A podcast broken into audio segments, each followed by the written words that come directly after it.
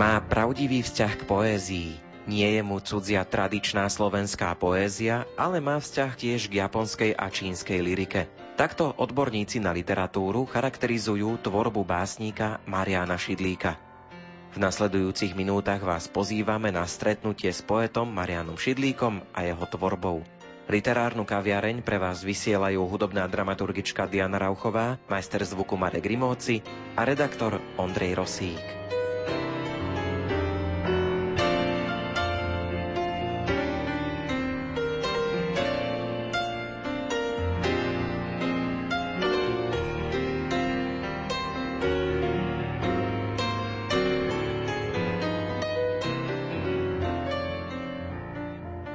Na začiatok si povedzme pár životopisných údajov.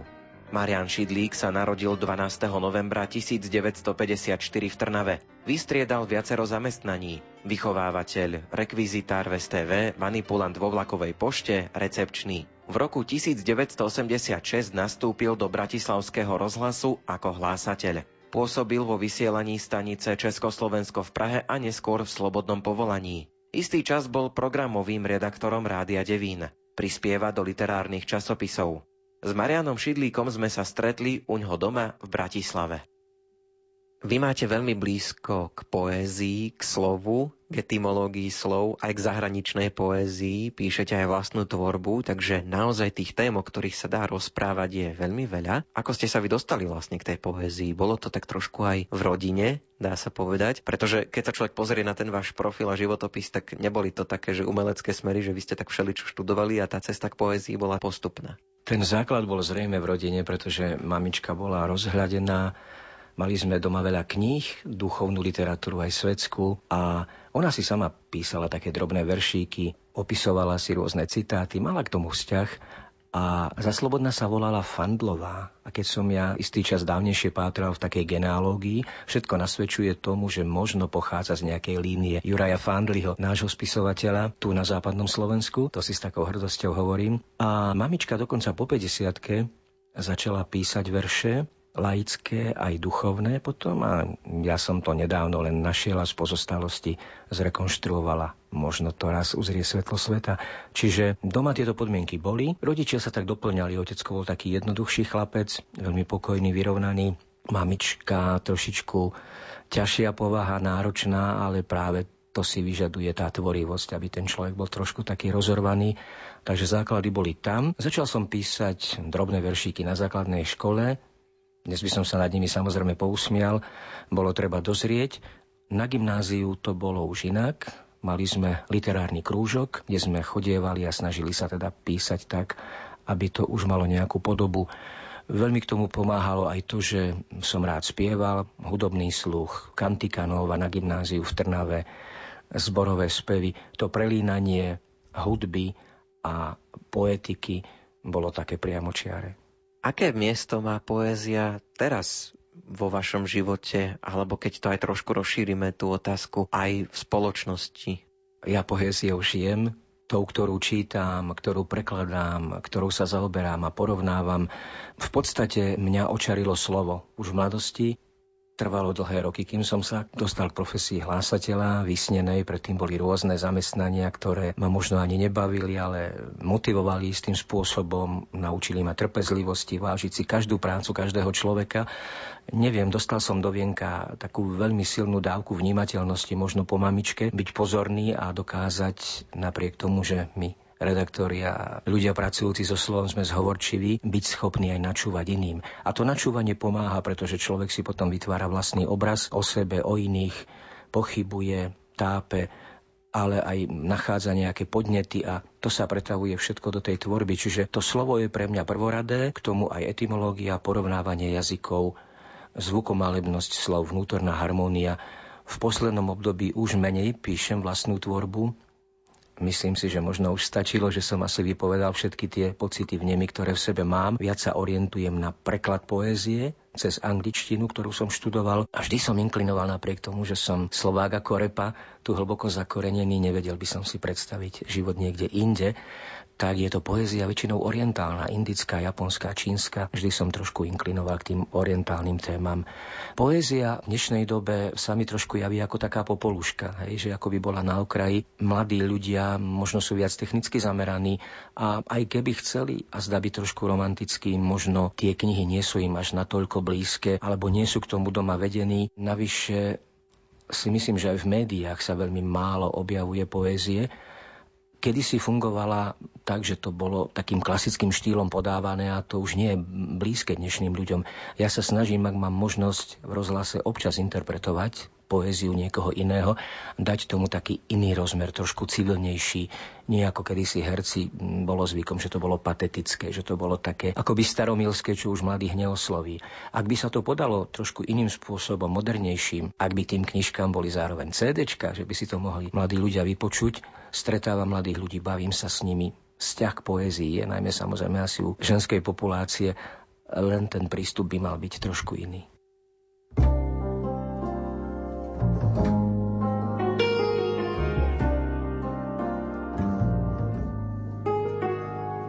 V literárnej kaviarni vám predstavujeme dielo a tvorbu básnika Mariana Šidlíka.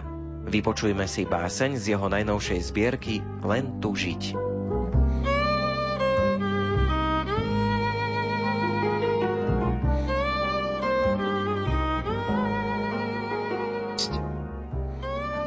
Letné ráno je ako dobrá káva. Po dúškoch ho vychutnávam. V poduškách tvoja roztrapatená hlava – s pramienkom vlasov do čela. V starom rozheganom kresle drieme nedela. Ťahám ju za nohy. Rada dlho spáva. Večne sa jej nepozdáva tvoja nočná košeľa s perami páva.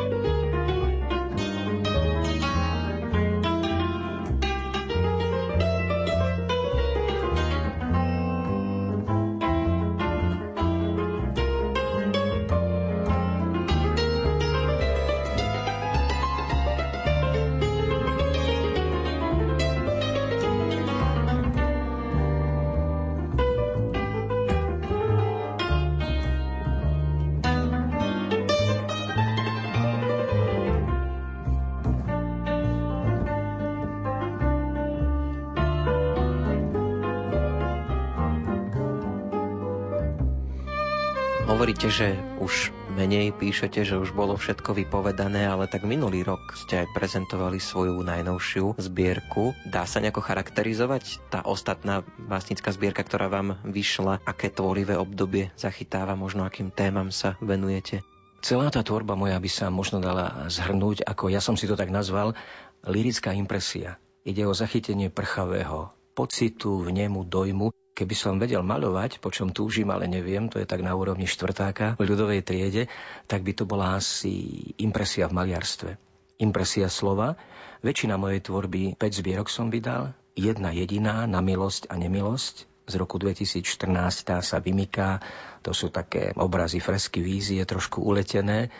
Spred 30 rokov. Je to zvláštne, že sa to podarilo takto vydať. Je to nejaký magický realizmus, tak to nazvala kritika. Ale tie ostatné, posledná Len tu žiť, je v podstate o tej impresii. Sú to sny, túžby, sú to spomienky na mladosť, je tam aj vášeň, sú tam aj takéto námety, patrí to k životu ale všetko veľmi, veľmi jemne a decentne zobrazené, skôr skryté v metaforách, v pohrávaní sa so slovami. Už aj ten názov ja som pôvodne chcel len túžiť tú slabiku tú dať do zátvorky, aby sa to čítalo tak aj onak, ale dobre ma vydavateľ usmernil, že v názve by to bolo metúce, takže nechali sme len tu žiť. Okrem poézie píšete aj prózu. Môžeme snať prezradiť, že už čo skoro sa objaví na pultoch knihkupectiev a v knižniciach aj novela. Ja sa teším a zároveň sa obávam. Som predovšetkým básnik. Tá malá plocha mi veľmi vyhovuje. Mám v podstate uloženú v šuplíku zbierku poviedok. Zasa krátkých mini poviedok na malej ploche, kde to obsiahnem očami a dokážem to vypoentovať. Poviedky sú rôznorodé a vždy sa tam snažím dostať nejaké tajomno, niečo také zvláštne, niečo možno nepochopiteľné. Vždy ma to tak lákalo a novela je v podstate, dala by sa nazvať ako lirizovaná próza. Tým pádom je to veľmi blízke poézii, toho deja je tam pomenej, no a tým, že inklinujem k tomu východu, ja to tam nemenujem, v úvode hovorím, že sa to odohráva niekedy, niekde, možno sa to naozaj stalo, sú tam aj moje pocity, je to aj fikcia. A odohráva sa to v juhovýchodnej Ázii v prostredí buddhistického kláštora. Názov je jasne daný, opäť som sa chcel pohrávať so slovami, nakoniec ma stopli veľmi dobre. Je to trblietanie v modrej tráve. Vy ste sa dostali do rozhlasu, pracovali ste ako hlásateľ. Posluchači, ktorí okrem Rádia Lumen počúvajú aj RTVS, tak vás mohli spoznať podľa hlasu. Platí aj u vás to, čo hovoria starí rozhlasáci, že rozhlas je ako droga? Že nedávno mi to povedala istá moja kolegyňa, s ktorou mám veľmi krásny vzťah, o generáciu mladšia je mi ako cerka. Občas sme sa stretávali v poslednom čase veľmi málo. Nemôžem, nemám čas, rozhlas je pre mňa droga, tvrdí mi tak jej hovorím, že mala by mať čas aj na ten svoj vlastný súkromný život. Tak to nie, droga to nebola. Bola to vysnívaná profesia, pretože tých prvých 10 rokov, keď mi nevyšla vysoká škola v Prahe orientalistika, čo s gymnáziom, s humanitnou vetvou, takže rôzne zamestnania, ako som spomínal, a potom na základe konkurzu po 30 rozhlas, úžasné obdobie, veľmi tvorivé. Zo začiatku som z úctou chodil okolo starších kolegov, dva roky som sa iba učil už po piatich som si povedal, že už som asi pán hlásateľ, že človek vstrebával do seba všetky tie nuancy a potrebné veci, ktoré k profesionalite patria. Bolo treba sa naučiť veľa vecí z hudby, napríklad z vážnej, kvôli rádiu Devín, ku ktorej som až taký vzťah nemal, už ho mám, využiť tam tie jazykové danosti a to všetko. Takže bola to moja láska, bola to moja krásna profesia. Droga nie, neprepadol som tomu a keď som sa teda pred pár rokmi zo zdravotných dôvodov ocitol mimo istý čas, to bolo trošičku ťaživé, ale premietol som to do iného. Teraz mám jednoducho obdobie tvorivé doma, poézia, próza, preklady a etymológia. V rozhlase vás priviedli aj k umeleckému prednesu, lebo hlasateľ musí odhlásiť, zahlásiť, povedať, čo treba, aj bez tej emócie, ako to bolo s tým umeleckým prednesom. Tam ten záber bol úžasný, pretože od strohých správ ktoré boli jasne stanovené, sa človek musel posunúť až po to umelecké. Ja som sa dostal postupne k interpretácii prózy a potom neskôr, hoci som k tomu inklinoval od gymnázia, aj k poézii, kde som si hľadal vlastnú cestu a vždy som tvrdil, že básen by sa, poviem to tak obrazne, nemala recitovať, mala by sa prežiť. To neznamená, že nejak dramatizovať, ale zažiť, dať tam ten vnem pocit, kde treba zapauzovať, kde treba tak aj zazdychať, alebo utekať, alebo sa zadýchčať, alebo byť smutný, veselý. Nie herecky, ale takým nejakým spôsobom bytostným, spontánnym. To som sa postupne naučil a hudba, ktorá tam samozrejme vo veľkom bola, tak dotvárala všetky tieto emócie a my sme mali ešte ako hlásatelia kedysi taký úžasný priestor na propagáciu toho denného programu a najmä na Devíne, ktorý bol umelecky zameraný a stále je taká plocha 5, niekedy dokonca 10 minút vytvoriť si svoj vlastný program, ako upútať toho poslucháča a to bolo veľmi tvorivé.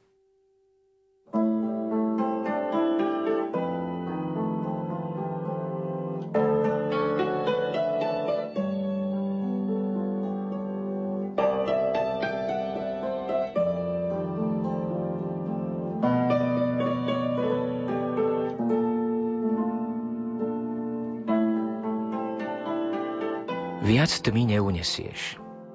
Nič ťa nemrzí a zdá iba to, že si za život prespal toľko úžasných brieždení na modrej planéte. Neprozreteľne pozeráš oknom do neba. Pripadáš si ako starý malý princ od Exupéryho, beznádejne vyčkávajúci na stretnutie tretieho druhu.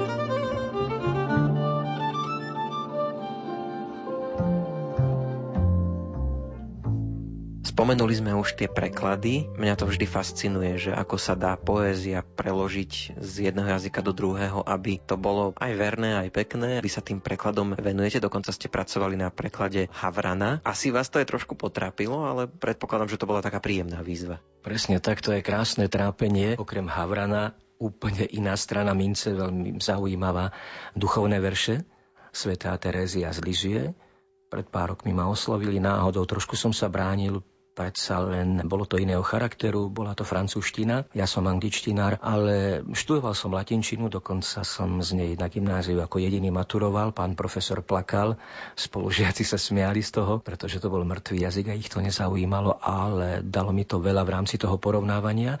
Dostal som teda doslovný preklad z francúzštiny do slovenčiny a potom som vlastne pracoval na tom prebásňovaní. A to je na tom úžasné, ako do toho dostať atmosféru, toho svojho rodného jazyka, zachovať tú podstatu toho pôvodného, aby to nebolo otrocké na jednej strane, ale na druhej, aby človek zasa priveľmi neodplával z toho a nedostal sa niekam inám a nebola to už iná báseň ovládate angličtinu, ale v súčasnosti už sa venujete aj iným jazykom, bádate, učíte sa japončinu, napríklad to ste mi spomínali, kým sme ešte začali nahrávať, že ešte aj takýmito smermi sa vyberáte, takže vás to asi baví takéto bádanie v tých jazykoch. Je to pre mňa úžasný koniček, je to relax. Dokonca si trúfnem povedať, čo možno aj vlastná rodina nebude chápať, že najväčším koničkom, väčším ako vlastná tvorba poézie je pre mňa etymológia. Ja zaspávam s tým, že si premietam to, čo som cez deň porovnával, aké slovíčka, aké súvislosti. Ľudia si to často milia s tým, ovládaš viacero jazykov, si polyglot. Nie, mňa nikdy nebavilo nimi rozprávať. Sú takí ľudia, viacero jazykov ovládajú, klobúk dolu pred tým. Ja som istým spôsobom lenivý, takže tá angličtina, ktorú dobre zvládam, najmä v poetickej tvorbe stačí, ale ja som potreboval tie jazyky pochopiť, vnímať ich súvislosti. Mňa istým spôsobom mrzí, že etymológia trošku takým laickým spôsobom, blízkym ľuďom, že napríklad sa nevyučuje na stredných školách, na gymnáziách, ale aj na technických. Aspoň len taký náznak. Mne už na základnej škole nestačila vedomosť, že slovenčina je slovanský jazyk. A potom som sa dostal, nebol internet ešte cez knižnice rôzne, preklady francúzskych, nemeckých kníh. Veď to je indoeurópsky jazyk. Sú nejaké jazykové rodiny. To ma fascinovalo, že v tom užšom kruhu máme blízko ku germánskym, slovanské, hej, románskym, keltským jazykom. Patrí tam gréčtina, albánčina, armenčina a z balckých litovčina, lotiština, desiatky iránskych a indických jazykov, čo je fascinujúce. Starobilý jazyk Indie sanskrit, mŕtvý jazyk ako latinčina pre Európu má strašne veľa koreňov slova základnej slovnej zásoby spoločnej aj so slovenčinou. A to je úžasné, že na takej obrovskej veľkej ploche od Islandu po Sri Lanku tie jazyky majú jeden pôvod. Ja vždy rozmýšľam takto, ja počujem nejaké slovo v nejakom jazyku a už si ho automaticky porovnávam. Nedávno som stretol skupinku Fínov, ktorí boli v Bratislave, prihovorili sa, sadli sme si náhodou spolu na kávu, debatovali sme a pán bol náhodou rozhľadený, asi nebol technický typ. Hovoril som, že sú ugrofínske jazyky, uralské, že ten ich jazyk má blízke korene s maďarčinou a tak sme si kontrolovali. Oni mi povedali fínske slovo, ja som ho povedal maďarčine a hľadali sme tie súvislosti. Takže toto ma fascinuje, to ma obohacuje, je to úžasné. A chcem tým povedať, že aspoň náznak vedomosti by mali mať mladí ľudia, vysokoškolsky vzdelaní, o etymológii, o tom, aké jazyky fungujú. A niekedy sa ma brat najstarší pýta, no a čo z toho, aký je výsledok, že tak si to pre seba robíš, pátraš, bádaš. Celé roky porovnávam napríklad baskičtinu a spejem už k nejakému výsledku. Neprezradím, že aký je to pôvodne jazyk. Určite nie je izolovaný, pretože nežijú vo vesmíre, tak by som to asi mal publikovať ale tá etymológia, to som bratovi povedal, má aj etický rozmer. Viete, etický v tom zmysle, že v dejinách minulých aj súčasných je mnoho odstredivých síl medzi národmi. Ten na toho, ten na onoho, hej, viedli sa vojny, konflikty. A keby sme si uvedomili, ako sme si blízky jazykovo, tou prapodstatou, tak trošičku by sme možno nazerali na tie veci inak.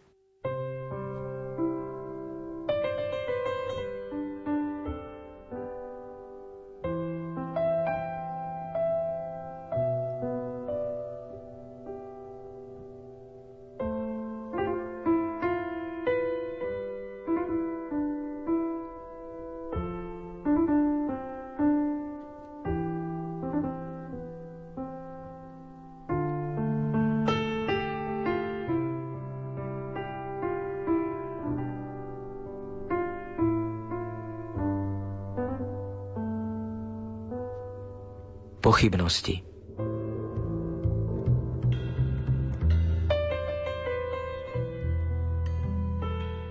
Žijem iba tak, naľahko. Ako závan od krídla motýľa, ako páperie odfúknuté z púpavy, ako ospalý lúč, čo na okamih prenikol žalúziou, aby prelomil vynútené ticho ubolenej duše. Žijem iba tak, naľahko ako by väčnosť mala prísť v nestráženej chvíli.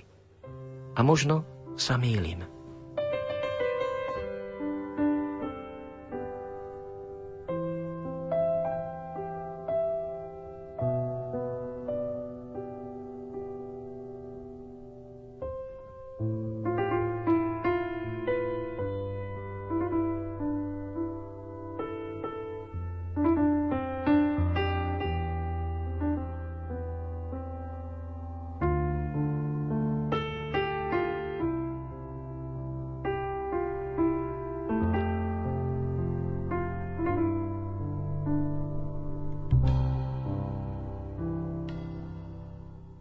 Vás tak počúvam, vyzerá to, že aj v tej poézii, aj pri tých prekladoch, hoci to nie sú žiadne detektívne diela, tak je to v podstate taká detektívka. Je to úžasná detektívka. Kolegina sa minule pýtala. Dobre, veľa tých básní je už podobných, hovorím z troch zbierok, by sa dali urobiť možno dve, ale niekedy je len pocit. Napíšem pocit, zážitok nejaký, kde si som čosi zažil a už teraz po toľkých rokoch si to môžem dovoliť. To nie je spontánne napísaná báseň.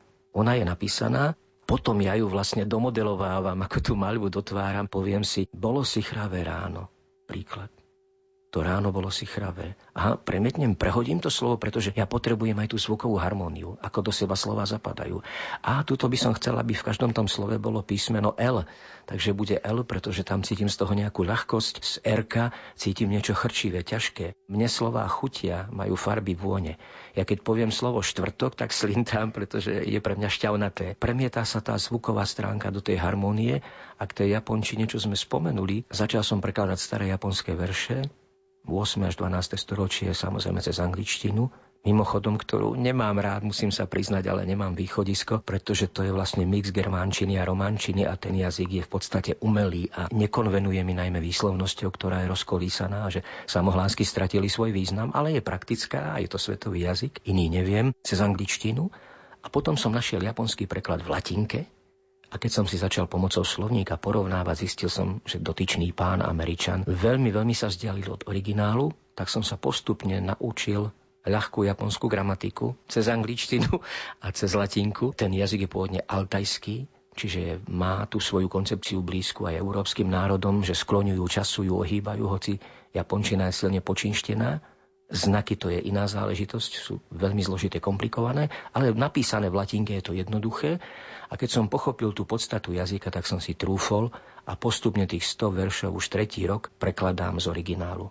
Len s tou pomôckou anglickou na vysvetlivky. Už ste nás trošku voviedli do toho tvorivého procesu, ako tie básne vznikajú, ako sa aj s tými slovami pohrávate. Potrebujete mať nejaký asi priestor na tvorbu, asi to nevzniká pod nejakým stresom a nátlakom, čo vám tak pomáha sa zahlbiť a tvoriť, pričom tak najlepšie vzniká nejaká tá poézia. Občas pri nejakej pohodovej dobrej hudbe, väčšinou romantickej, niekedy si pozriem prírodopisný seriál alebo o zvieratách, to ma upokojuje. Sú to úžasné veci, ktoré motivujú. Ja ešte stále aj vo svojom veku dokážem žasnúť. Doslova žasnem nad krásami Božej prírody, nad tým všetkým, čo existuje. Vnímam samozrejme tú odvrátenú stránku. To ma niekedy zamrzí, že ako sa všetko devastuje alebo ničí v prírode v mnohých krajinách, ale vždy nad tým prevažuje to pozitívne, to krásne, že som očarený len tým, že nejaký malý hmyz dokáže niečo úžasné urobiť to ma nabíja. A ešte taká jedna vec, človek by mal byť schopný, záleží to na génoch, výchove, nejakých duchovných hodnotách, byť schopný prejsť vo vyššom veku nejakou transformáciou.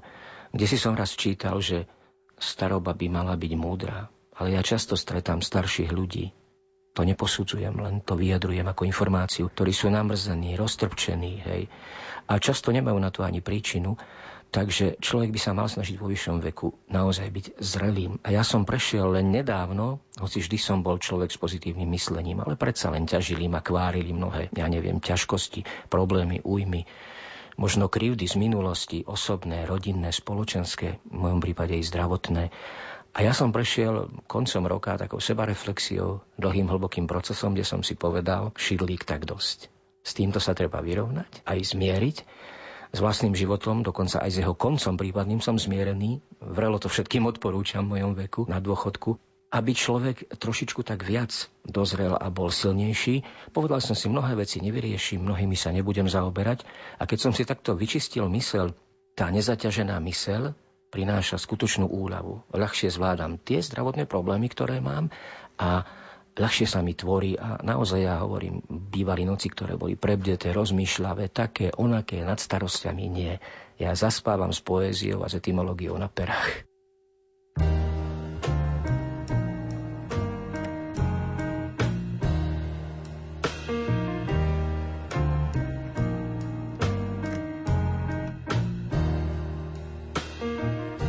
Ako sme už spomínali, Marian Šidlík prekladal aj poéziu Terézie z Lizie. Na ilustráciu ukážka z knihy Nebo je odmena.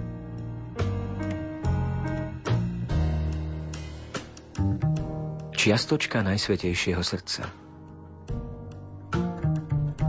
Som tvoj atóm, srdce božské, život som ti slúbila. Pokoj svoj i šťastie svoje by som sa ti ľúbila.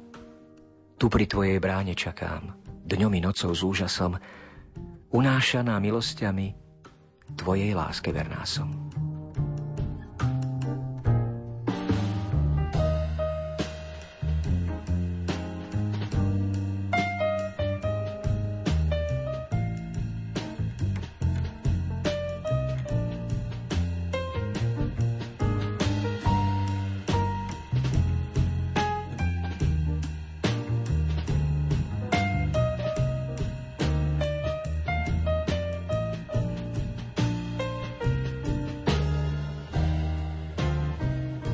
Rozprávali sme sa so spisovateľom, rozhlasovým hlásateľom a prekladateľom Marianom Šidlíkom. Literárnu kaviareň pre vás odvysielali hudobná dramaturgička Diana Rauchová, majster zvuku Marek Rimóci a moderátor Ondrej Rosík.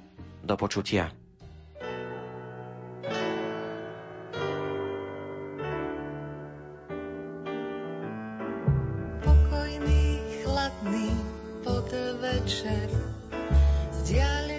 Sa svetlo preplieta.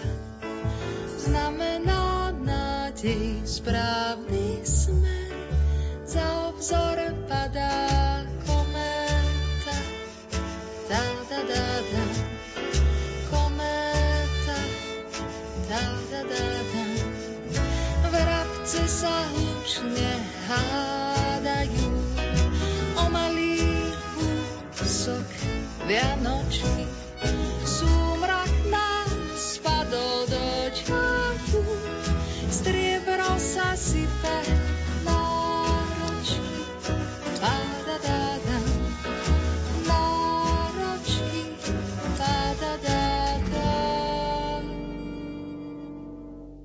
Vzduch vonia medom, cesnakom. Zo stropu vysí jednalo. Modlitba mierí k oblakom. Láska sa blíži nesmelo.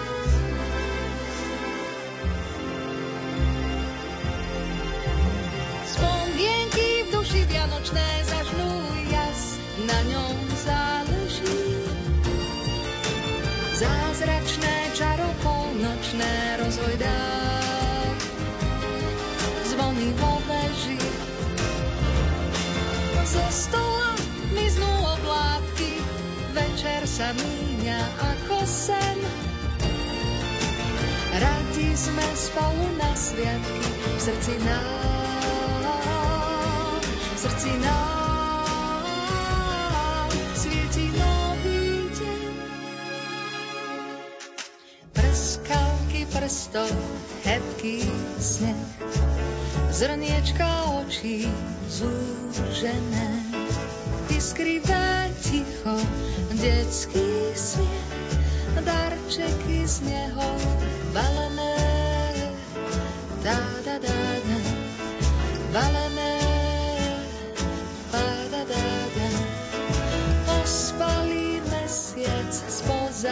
skien, na stromček hľadí s úžasom. Jablčko čaká na portier, ozvena ide za hlasom. Padá da da da, za hlasom. Padá da da da. Vzduch vonia medom cesnakom. Zo stropu visí jedna Modlitba mierí k oblakom. Láska sa blíži nesmelo.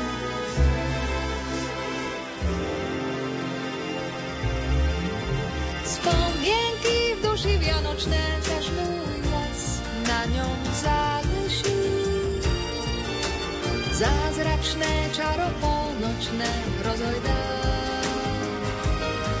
Zvony vo peši, zo stola miznú oblátky, večer sa míňa ako sen. Radi sme spolu na sviatky, srdci nám, srdci nám.